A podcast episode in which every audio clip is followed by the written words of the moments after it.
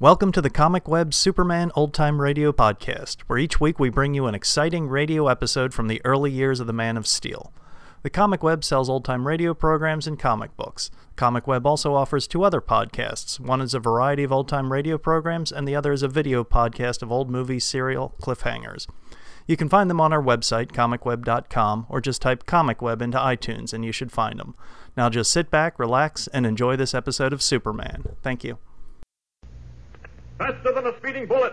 More powerful than a locomotive. Able to leap tall buildings at a single bound. Look! Up in the sky! It's a bird! It's a plane! It's Superman! Yes, it's Superman, strange visitor from another world who came to Earth with powers and abilities far beyond those of mortal men. Superman who can change the course of mighty rivers, bend steel in his bare hands, and who, disguised as Clark Kent, mild mannered reporter for a great metropolitan newspaper, fights a never ending battle for truth, justice, and the American way. But before we join Superman, here is an important message. Fellows and girls, the new front has opened. Every headline shouts the news. American troops are in the picture with every ounce of their strength. Sure, we're cheering them on, but that is not enough. We too must take part. Now we know that all red-blooded Americans can't actually wear the uniform of Uncle Sam because, well, because some of us are too young or too old to join the Army or the Navy. But there is one big, important way in which we can take part. We can buy war-saving stamps and bonds. We can loan our money to Uncle Sam. We can put weapons into the hands of those American fighting men. Why, do you know that your dime spent for a war stamp is the same dime used to buy five 45 caliber bullets? I guess you know too, and the Japs and the Nazis certainly do, what a soldier or sailor or marine can do with five bullets. And speaking of sailors, you might be interested to know that every time you buy five war stamps, that 50 cents buys enough fuel oil to carry a destroyer a full mile closer to its objective. Now that makes buying war stamps pretty exciting, doesn't it? All right then, let's make a promise to ourselves right now.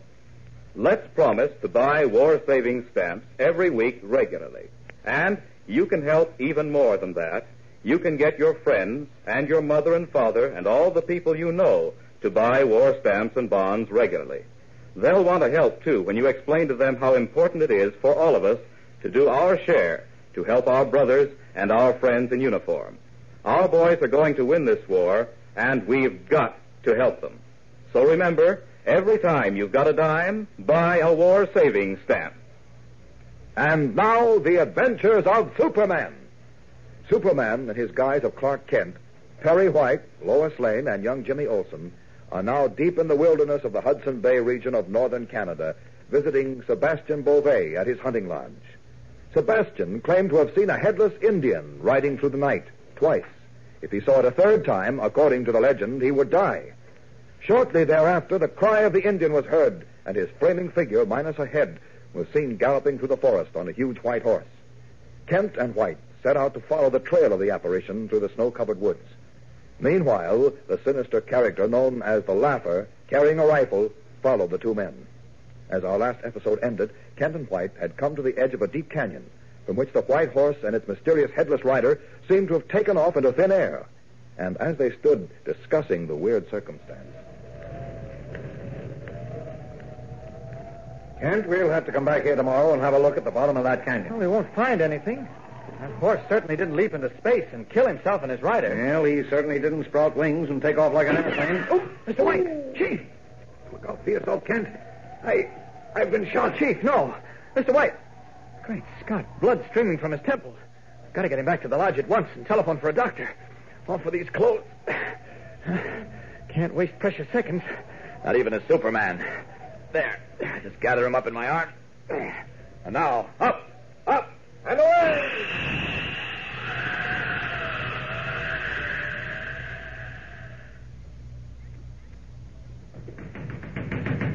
Open. Open the door, for heaven's sake. It's Mr. Kent and Mr. White, Sebastian. Ah, c'est bon. Hurry. Mr. Kent, wh- what's happened? Why are you carrying Mr. Out of the White? way, Jim. I want to get him to that couch in front of the fireplace. Mr. Kent, mon Dieu, what has happened? I know if you go after the headless Indian. Ah, c'est dommage. Perry, my friend. Let me get him on that couch, please, and close the door, Jim. Don't stand there gawking. Oh, uh, yeah, yeah, sure. Jimmy, have me push the couch closer to the fire. All right. It burn good. Perry need be warm. Ah, mon Dieu, mon Dieu. Where's the nearest doctor? Doctor, you make the job. No, I'm asking you. There is no doctor for hundreds of miles. Got to do something. Mr. White may be dying. For 40 years in these woods, I am my own doctor. I will look at him. Uh, the pulse first. Let me see. Ah. Sebastian. Wait, wait, young one, wait.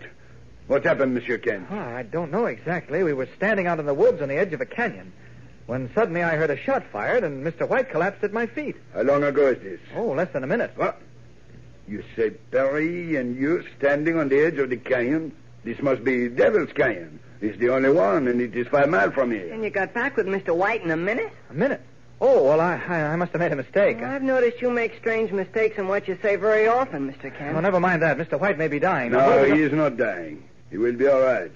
The bullet grazed the side of his head. Jimmy, Yeah? you go to the bathroom. Bring me a small medicine kit. S'il vous plaît, Oh, quick. wait. Oh, I mean, Fit, sure. fit. Are you sure Mr. White's going to be all right, Sebastian? Have a certainty. Hello, Kent. You're from the city. Here in the North Woods, often there is the accident. We learn how to take care of ourselves. Ah. Perry's pulse is very strong. Oh. Hello, even now I begin to wake up. Perry, Perry, mon ami. What, what? You see, Monsieur Kent? Oh, thank heaven. I was so worried when I saw that blood. My only thought was to get him to a doctor as quickly as possible. Of course, of course. Still, I cannot understand. What? How do you return carrying a heavy man like Perry from the Devil Canyon in so short a time? Well, you see. No, no, Kent. I do not see. It takes at least one full hour to reach the canyon from here. You left here one hour ago. How do you and Perry reach the canyon and return in, in that time? Well, I. I don't know. Maybe it wasn't the Devil's Canyon at all. It was precipice, you say, and canyon? Yes? Eh bien, that is the only one near here.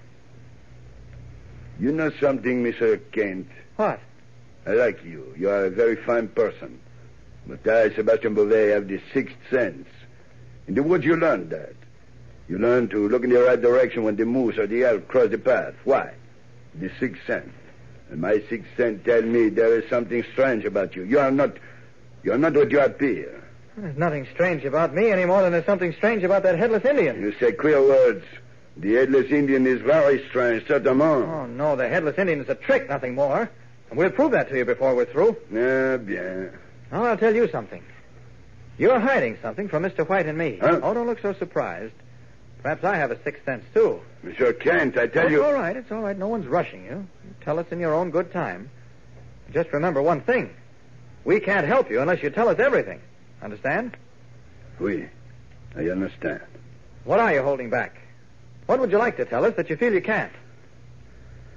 Well, I, Here's the medicine. Uh, Gosh, I hope I'm in time. I uh, we will not fix Perry's wound here. We take him upstairs to his room. You bring the key, Jimmy. Okay. here, I'll give you a hand Mr. White. Am I a weakling? Am I a puny city fellow? I carry my friend Perry in my own strong arms. So, up the stairs, Jimmy. You know the room? Okay, follow me. Well, uh, since the chief's all right, I, uh, I'll, I'll stay down here if you don't mind. Not at all, monsieur. You wish to look in the fire and dream a while, n'est-ce pas? Do not worry about Perry. In the morning, he is as good as new. Bonsoir, Monsieur Kent. Good night, Sebastian. Good night, Jim. Good night. Clark Kent watches the others out of the sight up the stairs, then seats himself before the fire. Slowly, the mantel clock ticks the minutes away, and the fire burns to embers. The clock strikes one. A few moments later, the outer door opens slowly. It is the laugher who quietly enters the main room of the lodge, rifle in hand. As he moves toward the stairway, the form, not of Kent, but of Superman, rises from behind the couch and stands weirdly silhouetted in red cape and blue suit in the flickering embers of the fire. Wait. What? I want to talk with you, Laugher. Come here. Who are you? I cannot see you very well. The room is so dark. Superman. Bless my soul, I believe it is. What in the world are you doing here? Give me that rifle. Ah. Just as I thought. This rifle has been fired. I've done a good deal of hunting with it. I mean within the last few hours. What were you doing out in the woods tonight? Attempting to kill Perry White and Clark Kent. Oh? Strange thing. I got White. Saw him drop. But then something happened. What happened? I can't say exactly. I couldn't see very well. It all happened so quickly. Suddenly, neither Kent nor White's body were there. Did you have anything to do with that? I may have. It may also interest you to know that you failed to kill White. Your bullet grazed his temple. He's still alive. But you admit you tried to kill Perry White and almost succeeded. Why not? You recall in our previous meeting, Superman, I analyzed you as the type who would not kill. I also told you that no amount of pain would have any effect on me. As for the police, if you wish them to take care of me, you must have proof of any accusations you make. Accusations that cannot be proved, Superman, bounce off me like rubber balls. Well, try and bounce this off your jaw. All right, get up. Dear me, I dislike being buffeted about like a punching bag. I'm so fat it doesn't really hurt. Still, it wounds my dignity. Why, you. Take my word for it. No amount of pummeling will induce me to give up my resolve to get rid of your friends. Take me to the police, even now that I've told you it was I who fired that shot at Perry White, and I will merely deny it. There's the evidence of the rifle, the fact that it's been fired. An accident. I was out hunting in the moonlight, and I mistook Perry White for a deer, let us say. you see, Superman, I have alibis prepared for every emergency. There's nothing you can do to me. There is always something I can do to you. Not now. Why do you look at me so strangely? There are people upstairs. People who mean to me more than my own life. They've been in many tight spots, and I've saved them every time. I'm not going to fail them now. Perry White, Lois Lane, Clark Kent, yes, and young Jimmy Olsen, All shall perish. And there is nothing you can do about it.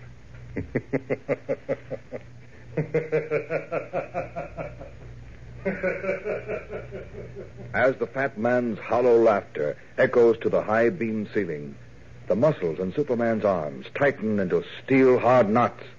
For the first time in his existence, he feels an overpowering desire to kill, to crush the horrible creature standing before him, as he would a slimy reptile. But he restrains himself. There must be another way. Don't miss tomorrow's exciting episode of this thrilling story. Same time, same station. Yes, and listen every day, Monday through Friday. Tune in and follow the adventures of Superman. Yes, be sure to tune in again tomorrow for another thrilling Superman episode. And don't forget what else you're going to do tomorrow. You're going to buy just as many war stamps as you possibly can. And you're going to do that just as often as you can get mother or dad to give you a dime. You know, when you see that big capital S on a three-cornered shield, you recognize that as the emblem of Superman, and you know at once what it stands for. Likewise, when you see the capital letters U.S. on a war savings stamp or bond, you recognize them as the emblem of Uncle Sam, and it represents a pledge from Uncle Sam to you. It's his pledge to use every dime you loan him when you buy war saving stamps for more bullets and guns and planes and all the other things the American armed forces need to win a smashing victory from the Nazis and from the Japanese. Faster than a speeding bullet. More powerful than a locomotive. Able to leap tall buildings in a single bound. Look! Up in the sky! It's a bird! It's a plane! It's Superman! Follow the adventures of Superman every day, Monday through Friday, same time, same station.